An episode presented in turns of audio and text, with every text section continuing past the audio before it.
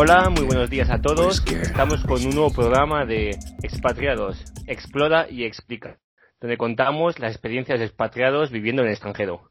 Hoy contaremos con la presencia de mi amiga sevillana Inés, que nos contará su experiencia en Ho Chi Minh, Vietnam. Hola Inés. Hola Juan, ¿qué tal? Bueno, pues eh, para el tema de hoy vamos a dividir eh, tu experiencia en Ho Chi Minh.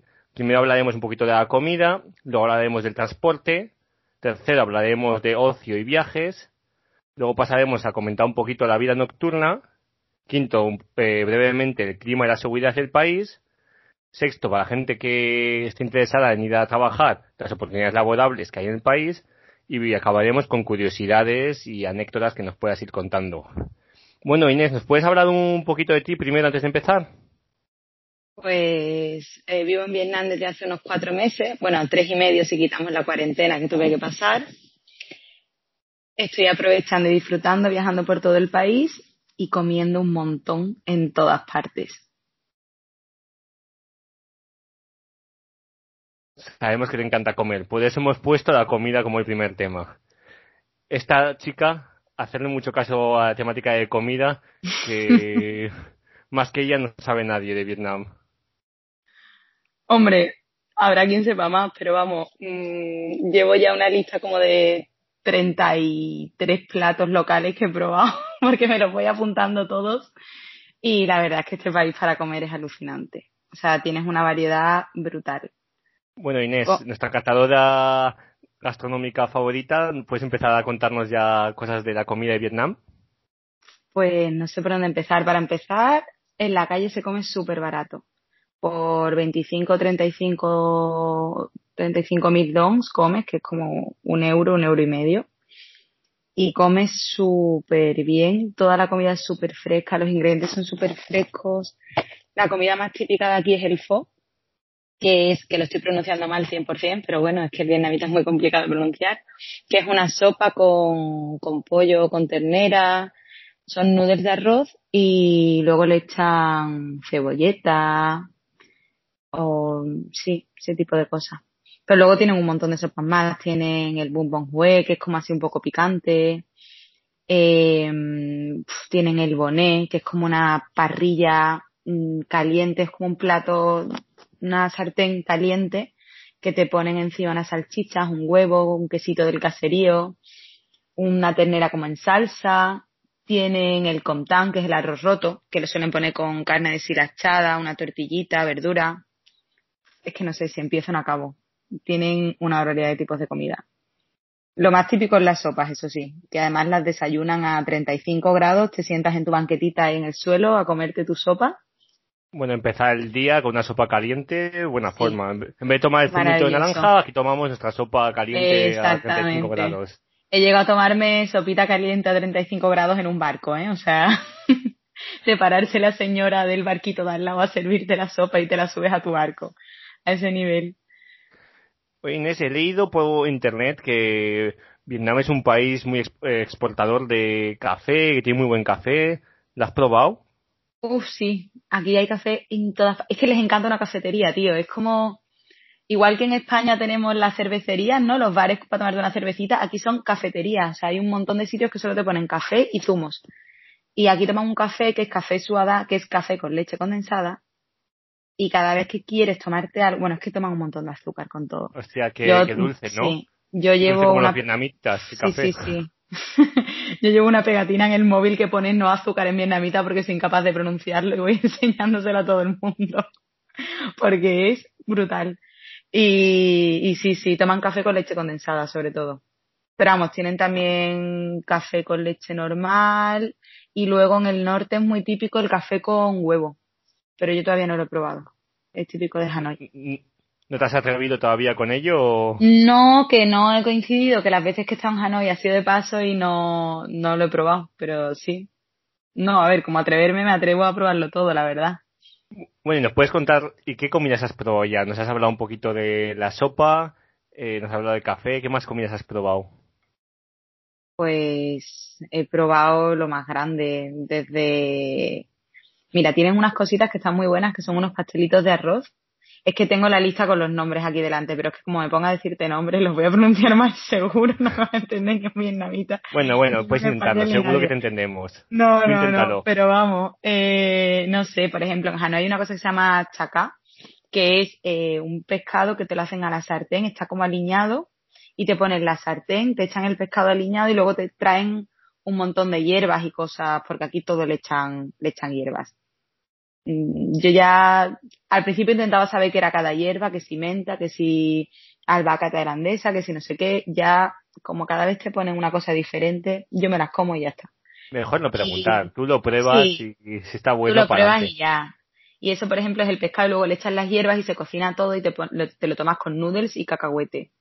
Luego, yo qué sé, tienen el bocó, que es como, es como un ragú de ternera nuestro, muy parecido. Y te lo ponen con un banh mi, que es un, eh, el banh mi, el banh es el, el, el trozo de pan, el, como una baguette. Y, bueno, esa es otra, los banh mi están buenísimos, que te los rellenan con, con carne, con salsa, con cilantro, eh, luego te ponen queso y, y un paté, que también es mejor no preguntar dónde proviene, pero que está buenísimo. Eso también es muy típico, el bocadillo vietnamita. No sé, guau, que si te sigo hablando de comida. ¿Alguna más de tu lista que quieras mencionar, que te haya gustado mucho? ¿Algo más? La, verdad es que me está gustando todo. Los, los NEM, que son los rollitos vietnamitas. Luego tienen también eh, esto que es que nunca se pronunciaron, no te voy a saber decir cómo se llama, pero son como unos pastelitos de arroz son como gelatinosos y creo que son de la región de Hue y te los ponen con o con gambas o con cosas y lo mojas en salsita está también muy bueno. Es que tienen muchísima comida, pizza vietnamita también, que es un papel de arroz y le ponen huevo y, y tomate, quesito y una salchicha así cortada, también muy rica. Y luego te la doblan como un crepe. Es un híbrido entre crepe y pizza, si te soy sincera. No es pizza, pizza. No sé. Bueno, me está dando apetito con tanta comida, la verdad. Sí, a mí también. Además es la hora de cena y no cena todavía, o sea que sí. bueno, intentaremos tomarle poco tiempo a Inés para que pueda ir a cenar a su hora. Y los restaurantes, eh, nos ha dicho que comer por la calle se come muy bien y barato. Si alguien quiere ir a un restaurante más fino, más sofisticado, más europeo, ¿hay oferta también gastronómica? En Saigón hay de todo. O sea, en Saigón hay absolutamente de todo. Si te vas a un restaurante más europeo, pues te cuesta comer... ¿Saigon o Ho Chi Minh le llamáis allí? Uf, es controvertido. En el norte le llaman más Ho Chi Minh, en el sur Saigón. Pero vamos, lo puedes llamar de las dos formas. De hecho, sí, lo puedes llamar de las dos formas. Nadie te va a corregir. Y... Mm, y ¿qué está diciendo? Ah, la comida internacional. Pues sí, aquí hay de todo. Por 10, 15 euros comes en un restaurante bueno internacional. Más caro ya es raro ya tienes que ir a un sitio demasiado súper, súper especial para que te cueste más que eso. Es muy barato pues, comer. Anotamos todos los platos que nos has dicho, que con el buen gusto gastronómico que tienes, seguro que están buenísimos todos. Y bueno, concluimos con esto la, la sección de comida y ahora vamos a pasar a hablar de la sección de transportes.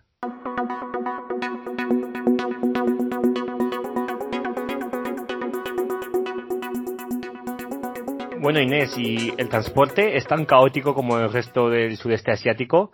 ¿Has tenido la oportunidad de probar alguna moto o algo? Yo no sé cómo es el resto del sudeste, pero esto, esto es una locura. Yo cojo la moto todos los días para ir a trabajar. Eh, las motos son muy baratas. Te cuesta una moto buenecilla de segunda mano, te cuesta unos 300 euros. Y luego te cuesta llenar el depósito para semana y media 2 euros. O sea que es el mejor medio de transporte pero es el caos, o sea... El más seguro, no sé, económico bastante. más seguro sería un coche, pero tardas el doble de tiempo en llegar, porque hay tal cantidad de motos en la calle que es que los coches van despacito, despacito, despacito, porque es que no pueden andar, vamos. Y luego están los autobuses que van arrollando ahí a la gente, van pasando como si a mí me dan un pánico. Los autobuses tienen un pitido constante para avisarte de que están ahí, porque si no, mmm, no me quiero ni imaginar. Pero oye, no hay, no te quedas parado. O sea, por mucho atasco que haya, no te quedas parado. Es como, como que todo fluye, ¿no? O sea, si hay un atasco no pasa nada. Te metes por la acera en dirección contraria para llegar a tu destino y ya está. O sea, no hay ningún problema, ¿sabes? No existe, hay normas de tráfico, ¿no? Hay... No. A ver, hay su jerarquía. Sabes que el más pequeño, el más grande siempre se come al más pequeño y que en cualquier momento puede aparecer alguien de cualquier parte. Entonces tienes que ir muy atento. Aparte de eso. O sea que la moto es la, está bajo la jerarquía, ¿no? Sí, bueno, la, hay bicicleta. Y oye, ayer me encontré por el puente de, de Taudí, en el puente que va al barrio donde vivo, eh, un señor en sillita de ruedas por ahí por mitad. Que yo no sé, eso ya me parece, eso ya me parece ser un poco suicida, la verdad. Pero bueno, mmm, es que todo es posible en esta ciudad, la verdad. Te encuentras de todo. Pero vamos, eh, bueno, y cuando llueve, aquí hay época de lluvias que están empezando ahora cuando llueve, todo el mundo se para en el lateral de la carretera, saca, de, saca del cofre de la moto una especie de chubasquero enorme que cubre, te cubre a ti y a la moto entera, y entonces lo que ves es un montón de dementores bajo la lluvia, no ves nada, pero da igual, y, y tiras adelante. Y luego vestido de mentor te encuentras a aquí hay gente aquí aquí no te multan por ir sin casco pero si vas cinco en una moto o sea al revés si vas si vas sin casco te multan. Si vas cinco en una moto les da exactamente igual pero es que cuando llueve también o sea cuando llueve es que cinco personas en una moto segurísimo no siempre que vayas con un casco. Hombre es que si no cómo llevas a los niños al colegio o sea que van la familia si no, tienes, si no tienes un coche familiar pues todos en una moto. Eh, sí, bueno, es que es tal cual, es que no tienen coches familiares, entonces van todos en la moto. Pero vamos, que yo en la moto he llegado a ver un niño en una caja.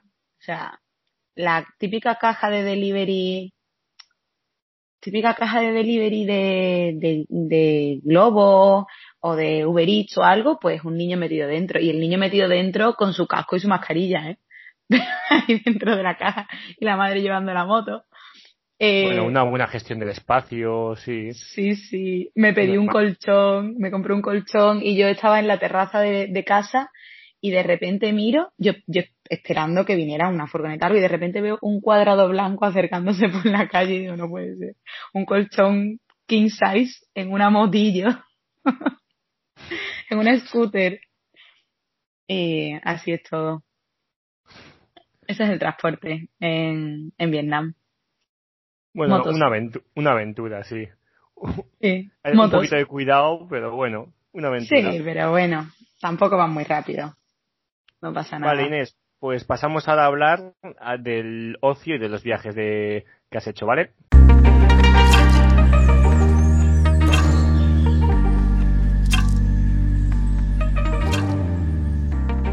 Bueno, Inés, y en cuanto a ocio, ¿qué actividades se puede hacer en Ho Chi Minh? ¿Y viajes? ¿Has tenido la oportunidad de viajar ya por el país?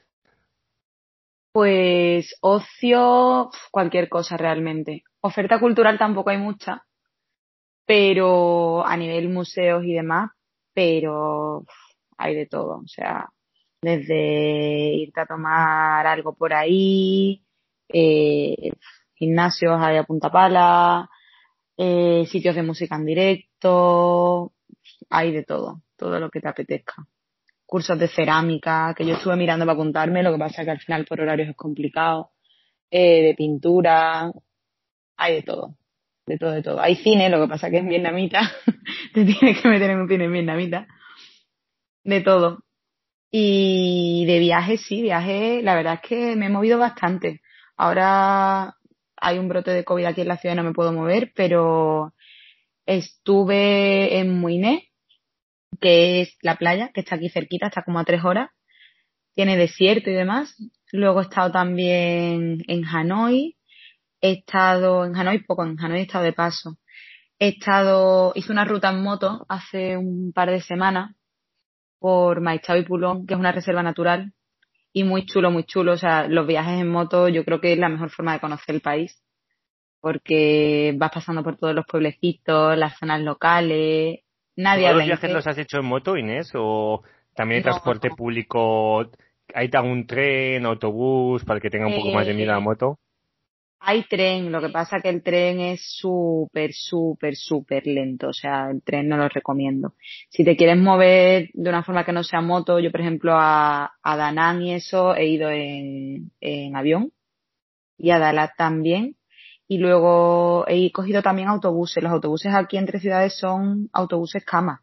O sea, tú vas tumbado, vas como, como, son como una especie de huequecitos y vas tumbado porque como son larga distancia, vamos, larga distancia, tres horas, cuatro horas, los hay de más distancia también, y son autobuses cama. Tamaño vietnamita, o sea, tú no cabes ni de broma ahí dentro. Bueno, quizás tengo que comprar los billetes para viajar en autobús. No, porque es que son como cajitas, o sea, tú irías horrorosamente incómodo. no tendría solución. Pero, pero para mí la verdad es que es muy cómodo porque vas dormida y vas muy bien. Pero sí, o sea, yo recomiendo para conocer el país, a mí lo de la ruta en moto me parece lo mejor. Lo mejor. Lo mejor, lo mejor.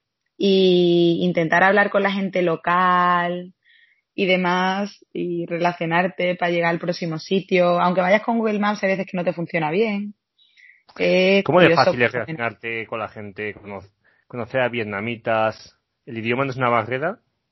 El idioma es la barrera porque los vietnamitas son súper, por mi percepción al menos, súper amables, súper simpáticos, con ganas de hablar contigo. Mmm, no sé, a mí es, una gente que me está encantando. Y la barrera es el idioma, porque no saben inglés. Es que no saben inglés, mmm, no, no te puedes comunicar de otra forma que no sea vietnamita y al final acabas pues intentando... Nada, te va a tocar a ti aprender vietnamita entonces. Sí, lo, me lo he planteado, pero es que es un idioma muy complicado. O sea, tiene más tonos que el chino. Entonces, yo soy muy poco musical. entonces, no sé, lo tengo que intentar, sí.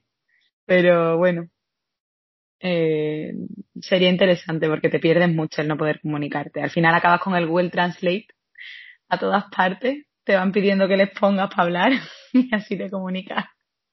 Pero hay que estar la imaginación, ¿eh? En, en, un pueblecito, ya ni me acuerdo, nos, nos, perdimos, no encontrábamos, queríamos ir a ver como unas norias de agua que había ahí en mitad de la nada, no las encontrábamos y nos fuimos a una tiendecita, una señora mayor, intentando hablar con ella, no sé cómo nos conseguimos entender, porque al final la comunicación no es solamente hablar, es también nos entendimos. Con gestos, no solo comunicación verbal. Sí, con gestos, indicándole con las manos y al final la señora estaba como intentando preguntarnos de dónde éramos y no, no conseguíamos entenderla. Le pusimos el Google Translate y el Google Translate ponía ¿Dónde están los cocodrilos? Esa era la traducción que nos hacía el Google. Pero oye, mi compañera lo entendió, le contestó rápidamente ¿te bañá? que es España. Y ya la señora, oh, te bañá. Pero vamos. Y la gente es muy abierta y muy es encantadora, la verdad. Nunca te fíes del Google Translate. No. Oye, no, ¿dónde están los cocodrilos? Más o menos intuyes.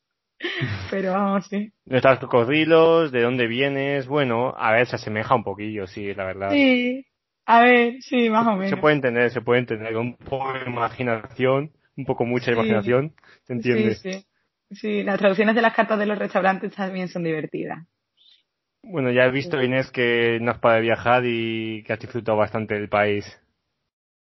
Sí, es un país muy bonito. Y unos paisajes increíbles, tío. Impresionantes. Mm. Pues nada, vamos a pasar a hablar un poquito ahora también de la noche vietnamita y especialmente la de Ho Chi Minh.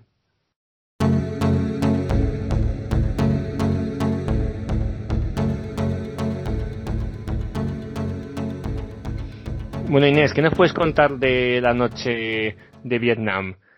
¿Qué tal está el tema de salida a bares?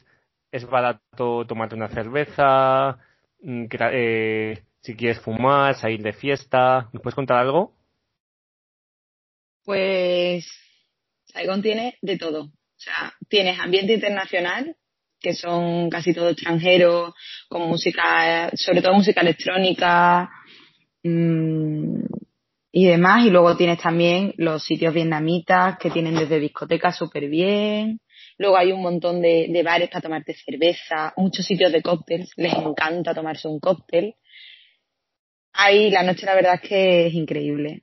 un montón de sitios de puestos de comida callejera al lado de los sitios de salir de fiesta también. no sé, muy eso cuando vuelves de fiesta. Sí, sí, sí. para comer. Sí, sí, sí, muy importante, la verdad. Siempre algún puestecito de ban mío o algo de eso por ahí. Eso es fundamental. Y... ¿Es económico salir de fiesta o es... Es barato. O sea, si te vas a una discoteca bien, la copa no te va a salir más de 4 o 5 euros.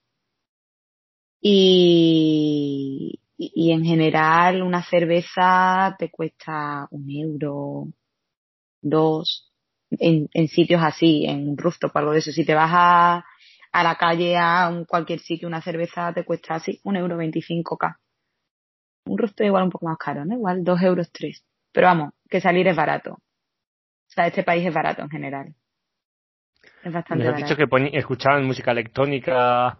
También he leído en algún sitio como que había karaoke, es algo así. No sé si sabes o nos puedes contar algo más. Sí, bueno, es que la música vietnamita. Mira, eh, en las discotecas y eso te ponen electrónica vietnamita que se llama Vina House. Y luego te ponen K-pop y luego algo también de música internacional. Yo personalmente el Vina House a mí no me hace mucha ilusión, pero bueno, cada uno con lo suyo. Y, luego es que son súper románticos musicalmente, o sea, son unas canciones de amor, de, bueno, yo presupongo que son de amor porque no las entiendo muy bien, pero si buscas las traducciones lo suelen ser. Y eso las cantan todas en los Traducciones como la de ¿Dónde están los cocodrilos? Eh, ¿De dónde eres? no, no, pero traducciones, si buscas las traducciones en Google están y son súper románticas. Y las cantan en karaoke. Aquí hay karaoke por toda la ciudad que son karaokes, karaokes, o sea, que tú llegas y alquilas con tus amigos la sala y te dedicas a cantar, te suben cerveza, comida y todo y estás ahí en una sala con todos tus amigos privada cantando a grito pelado. Y luego tienes eh, cualquier persona con su altavoz por la calle cantando karaoke. Que tú estás en un bar comiendo y tienes al lado al grupo de amigos vietnamitas con su karaoke cantando todas sus canciones de amor y se van pasando el micrófono. O sea, el karaoke está como a la orden del día. De hecho, ahora con el COVID lo primero que han prohibido es el karaoke. Bueno, tienes cena con música en directo. Lo tienes todo. No siempre es agradable, también te lo digo. Pero cantan bien, ¿eh? Cantan bien. Y no tanto karaoke, tanto karaoke, pues eh, la práctica hace la virtud. Sí. Y de fiesta no sé qué más te puedo contar. Mucho. Aquí que son románticos. en tema de ligar y así también, ¿qué tal por ahí? son muy románticos, Juan, son muy románticos. Pero bueno, en general, esto es el mundo al revés, es más fácil ligar para los chicos que para las chicas. O sea que sí, es bastante curioso eso. Y, y mi sensación es que se toman como mucho más en serio las relaciones que, que, que en España. Muy en serio. Pero bueno, eso ya, cada uno con lo suyo. No sé, si quieres te puedo hablar un poco más de la fiesta. ¿Algo más que quieras mencionar de este apartado? Yo creo que lo más característico así que te puedo mencionar es el tema de los balloons. Porque ¿Qué es eso de los balloons, Inés? Son globos con contenido desconocido que venden en cualquier bar o discoteca por unos 45 o 50k, que son 2 euros y que la gente toma sin parar, que no se sabe lo que tienen dentro y cuyo efecto es que como que te marean, ¿no? Te, se te va a la cabeza. Y hay gente que se cae redonda porque se le va demasiado a la cabeza momentáneamente y gente que lo lleva mejor. Y es algo que me parece muy curioso porque aquí las drogas son bastante ilegales, aunque luego mmm, también te digo que hay bastante, bastante, bastante. Pero, bueno, un, globo no es una droga, un globo es algo que Claro, pero esto esto está como totalmente socialmente aceptado, nivel que te lo venden en la y te lo vende la propia discoteca, te vende los volúmenes, o sea, tiene su apartado, su barra de copas y al lado sus dos tanques con el gas este que te lo meten los globitos. Y nadie sabe lo que es. Sí, tienes dos por uno. Pídete una cerveza y llévate un balón o algo. Sí, algo así. No porque la cerveza es más barata que el balón, pero vamos, más o menos. Vale, pues muchas gracias. Yo con esto ya concluimos el apartado ya de fiesta y pasamos a hablar un poquito de clima y seguridad del país.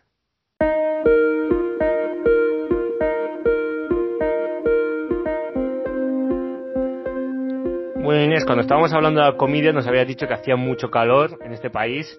¿Qué tal es el clima? Y bueno, y la seguridad del país para viajar, ¿se puede viajar solo? ¿Nos podrías comentar también algo de este apartado? Vale, pues el calor es espantoso. Espantoso. Hace mucho calor. No se puede vivir sin aire acondicionado. Eh, bueno, supongo que sí se puede vivir, yo no soy capaz. Eh, porque no es calor, calor, es como una pringue que te persigue. O sea, yo salgo de mi casa a, al supermercado, que están 10 minutos andando, y llego al supermercado con todo el pelo mojado de la humedad que hay en la calle. Y, ahora está empezando la época de lluvias. Una ducha, tal, cada vez que sales a la calle. Sí, sí, básicamente. Y ahora está empezando la época de lluvias que refresca un poco. O sea, antes de que llueva hace mucho más calor, pero en cuanto llueve, llueve como una hora al día y después refresca bastante. O sea, yo creo que hoy si salgo a la calle, por ejemplo, me pongo los vaqueros. Mm, ahora por la noche que voy a salir, pero sí, durante el día Durante el día es horroroso. ¿Y la época de lluvias llueve mucho o se puede seguir saliendo a la calle normal, haciendo vida normal? Mm, pues todavía no lo sé, o sea, no lo he vivido todavía porque está empezando ahora, pero nos han dicho que como una o dos horas de lluvia al día, como caen macro chaparrones que le inundan todo durante dos horas y luego deja de llover. Entonces, bueno. Mm, sí, supongo que puedes hacer vida normal. Bueno, para para refrescarte un poquito del calor tampoco viene tan mal. no, te refugias un poco porque cuando llueve, llueve, ¿eh? no, es, no es un chirimiri. Y luego en el norte sí que tienen estaciones normales. Sí que tienen invierno, verano y esas cosas. o sea que, el clima difiere mucho del sur al norte, ¿no? Sí, sí, no tiene nada que ver. No tiene nada, nada que ver. De hecho, en la región de Sapa nieva y todo. No tiene nada que ver el norte de Vietnam con el sur. O sea, pasamos de 35 grados a nieve. Sí. Tiene todo. Tal cual. De hecho, yo cuando llegué en enero. Llévate abrigo, llévate bañador. Yo cuando llegué en enero, Sapa estaba nevado y aquí estaban a 35 grados. Sí, tal cual. Bueno, Inés, y en, en, tema de seguridad del país, ¿es un país que se pueda viajar solo? ¿Te sientes segura en este país? Sí, súper segura. O sea, vamos, Mm, se puede viajar solo, incluso yo siendo una chica que lo solemos tener más complicado, ¿no? Porque vivimos en el mundo que vivimos, mm, me atrevería a viajar sola. Eh, por la calle bien. Es verdad que hay veces que te dicen cosas en plan típico acoso callejero, que como lo dicen en vietnamita no lo sé, pero vamos, eso también te pasa en España, que no es... Yo me vuelvo por la noche andando sola, hombre, de madrugada no, pero a las 10 de la noche o a la me vuelvo sola y hay poca iluminación por la calle, pero no, no paso miedo, la verdad. Sí que es verdad que te dicen que tengas, por ejemplo, cuidado si vas con el móvil en la moto o algo así, porque te pegan tirones, pero miedo a que me pase algo grave de poca seguridad no he tenido. No más que en España o no más que en Europa en general. Vale, perfecto. Pues sí, como en cualquier país en Europa, pues es seguro, pero hay que andar siempre con cuidado, saber por dónde andas y por dónde no puedes andar. Sí, sí, sí. Vale, pues concluimos esta sección con esto y pasamos a hablar un poquito de oportunidades laborables que existen en el país.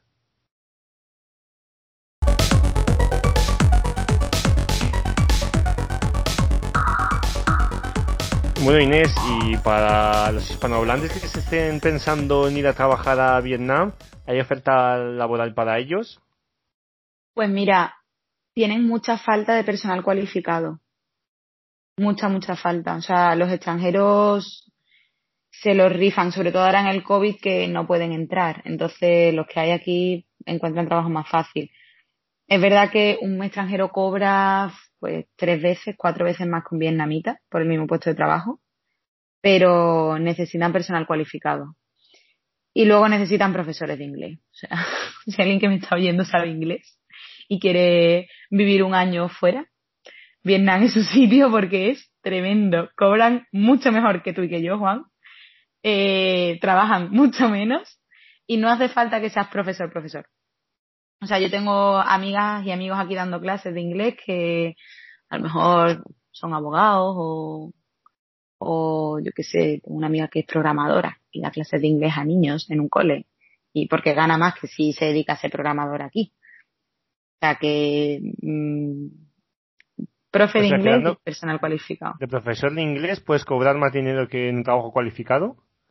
Depende del trabajo cualificado, ¿eh? Si es un trabajo de alta dirección, evidentemente no. Los expatriados de alta dirección y demás cobran una barbaridad. Si, si es un trabajo rollo de administrativo cualificado o algo así, sí. Es que los profesores de inglés cobran muy bien.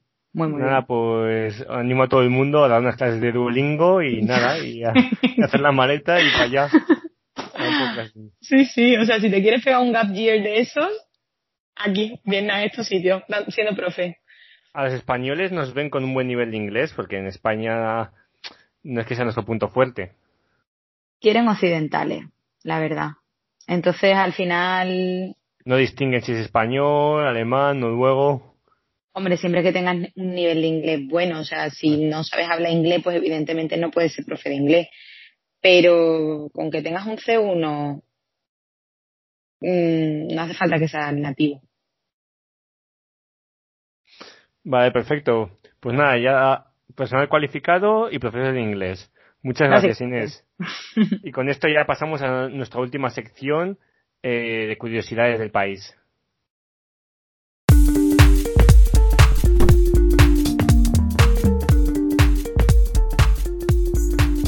Bueno, y para concluir, ¿nos puedes contar alguna curiosidad o algún dato relevante de Vietnam, Inés? Pues mira, a mí una cosa que me ha llamado muchísimo la atención es que se parecen mucho a los españoles en muchas cosas. O sea, yo me siento muy en casa. Eh, todo el mundo grita, eh, se reúnen en familia, comparten la comida, se sientan y comparten la comida. Mm, no sé, te hacen sentir como muy a gusto todo el rato. Eh, todo el mundo te pregunta si estás casado todo el mundo, tanto hombres como mujeres, ¿eh? Y todo el mundo intenta comunicarse contigo para preguntarte si estás casado. Nivel, el otro de una señora haciéndome poner el Google Translate para decirme que su hijo tiene 33 años, que cuántos años tenía yo a ese nivel. Y... ¿Para, para emparejarte con su hijo? Sí, sí, sí, sí. sí, tal cual. Luego me, me, cuando le dije que tenía 26, me, me tiraba de la nariz y me decía, después, después, o algo así, que significa hermosa o algo así en vietnamita. Sí, sí, ah, es un partidazo ahí, Inés, en Vietnam. Sí, sí, partidazo total, vamos. No, se lo hacen a todo el mundo, ¿eh? O sea, es una cosa, yo creo que es una cosa cultural y sí, son, son muy familiares. Y luego una cosa que me llama mucho la atención del país es que el nombre no es importante, ¿no? Que para nosotros somos una sociedad mucho más colectivista que la nuestra y el nombre no es importante. De hecho, a los niños los llaman uno, dos, tres, cuatro, o sea, los llaman por el número. Y, y luego a la gente la llamas por, por no la llamas por su nombre. Cuando quieres llamar, por ejemplo, al, a alguien, a una mujer de tu edad, sea, a una mujer más mayor que tú le dices chioi y a un hombre le dices anoi y a la gente más joven emoi. Y entonces tú estás en, en, un mercadillo o lo que sea y para llamar a quien sea le tienes que decir chioi porque si le dices sorry, excuse me o lo que sea, no, no te oyen, no, no te prestan atención, le tienes que decir chioi, emoi o enoi o como sea. No lo estoy pronunciando muy bien, la verdad, pero bueno, te haces una idea. Entonces, ¿cómo sabe quién darse la vuelta? Pues se girarán todos, ¿no? Mm, sí, supongo, no sé. A quien te ven mirando, no sé. Bueno, para la gente que tiene problemas de aprenderse nombres, esto puede ser gran ayuda, la verdad, más sencillo. Hombre, la verdad es que sí. Luego también lo usan con el nombre. Para llamar, por ejemplo, a mi amiga Kim, le digo Kimo y, y ella pues te echa cuenta, ¿no? Que la llamas por su nombre. Pero sí, no es, el nombre no es tan relevante como para nosotros. Son un país con un sentimiento de colectividad muy grande que eso se ha notado mucho cómo ha gestionado el COVID. O sea, Vietnam es de los países del mundo que mejor lo ha gestionado, entre otras cosas porque funcionan como un reloj. O sea, el gobierno dice esto se cierra, esto se cierra, todo el mundo con mascarilla, todo el mundo con mascarilla, y eso, y nadie lo discute. Entonces también eso hace que, les haya funcionado bien. Vienen de muchos años de guerra. Sí, básicamente como en España también, sí. Sí, igualito que en España, igualito que en España, vamos, el funcionamiento del país. Y mm, también yo supongo que eso de la guerra, que la guerra acabó en el 75, pero luego tuvieron una invasión china en el norte y luego estuvieron peleando con los gemelos rojos en Camboya. O sea, que es que realmente la guerra no acabó ahí. Entonces son un pueblo muy nacionalista, muy orgulloso de ser vietnamita, que mm, totalmente comprensible porque el país es impresionante. Son súper emprendedores. Claro, es que tú conoces a una persona aquí de, de 60 años y ha vivido la guerra o de 50 años. Es que lo ha vivido, ¿sabes? La guerra, la posguerra, que es que no hace tanto. Y no sé, en general es un país increíble. Tiene un crecimiento brutal, o sea, el PIB el año pasado creció un 3% en mitad de toda la pandemia, o sea, más que China. Se espera que crezca un 7% este año, que es una barbaridad, y eso también lo hace un país lleno de oportunidades, ¿no? De negocio. Aquí la gente abre pues de todo. Yo conozco a, un español que tiene con su novia vietnamita una tienda de vestidos vintage para Estados Unidos. Y se dedican a producir vestidos vintage que mandan a Estados Unidos, por ejemplo. Dice, ¿hay mercado para eso? Pues sí, lo hay. Sí. Inés, no sé si hablas tú. Y para un extranjero, ¿hay restricciones a la hora de montar un negocio? ¿También hay oportunidades de emprendimiento? Pues mira, eh, hay, restricción a la propiedad extranjera, tanto para comprarte un piso como para tener la propiedad de una empresa. Está restringido por sectores, depende del sector, pero está controlado. Pero bueno, al final lo que no quieren es que saques a la empresa del país, o sea, que no saques el dinero del país, que inviertas aquí y que fomentes el crecimiento de aquí. Normalmente la gente tiene un socio vietnamita o lo que sea y, y con eso va funcionando si te quieres quedar en Vietnam, o sea, si te interesa vivir en este país, mm, montar algo aquí no creo que sea difícil. Y, y, pero para vivir, si quieres montar algo de fuera aquí, ya estamos hablando de otras cosas, ¿no? Es más fácil la, igual la exportar al país o algo así. Vale, perfecto. Pues muchas gracias, Inés. Eh, para concluir, ¿qué le podrías decir a alguien que esté con dudas, que no se sepa si ir o no a Vietnam? ¿Se recomendarías? Yo, es que me vendría. Yo me estoy planteando quedarme aquí. O sea, es que estoy encantada con el país. Es que es maravilloso. Es que es maravilloso. El país entero. La gente, la comida, eh, los paisajes, los viajes. O sea, el país entero es que es maravilloso. De verdad. Y lleno de oportunidades. Yo lo recomiendo 100%. Pero 100%. Es que no puedo estar más feliz de estar aquí este año. De verdad. Impresionante. Pues nada, Inés, muchas gracias por tu tiempo, por contarnos la, lo maravilloso que es este país, Vietnam, y esperemos que tu podcast anime a la gente que tenían duda si ir o no ir y, les y se lancen a dar el paso a ir a Vietnam. Sí, sí. Yo he recomendado 100%, vamos. Pues muchas gracias por todo, Inés. Nada. Un fuerte abrazo. Adiós, Juan. Adiós. Adiós.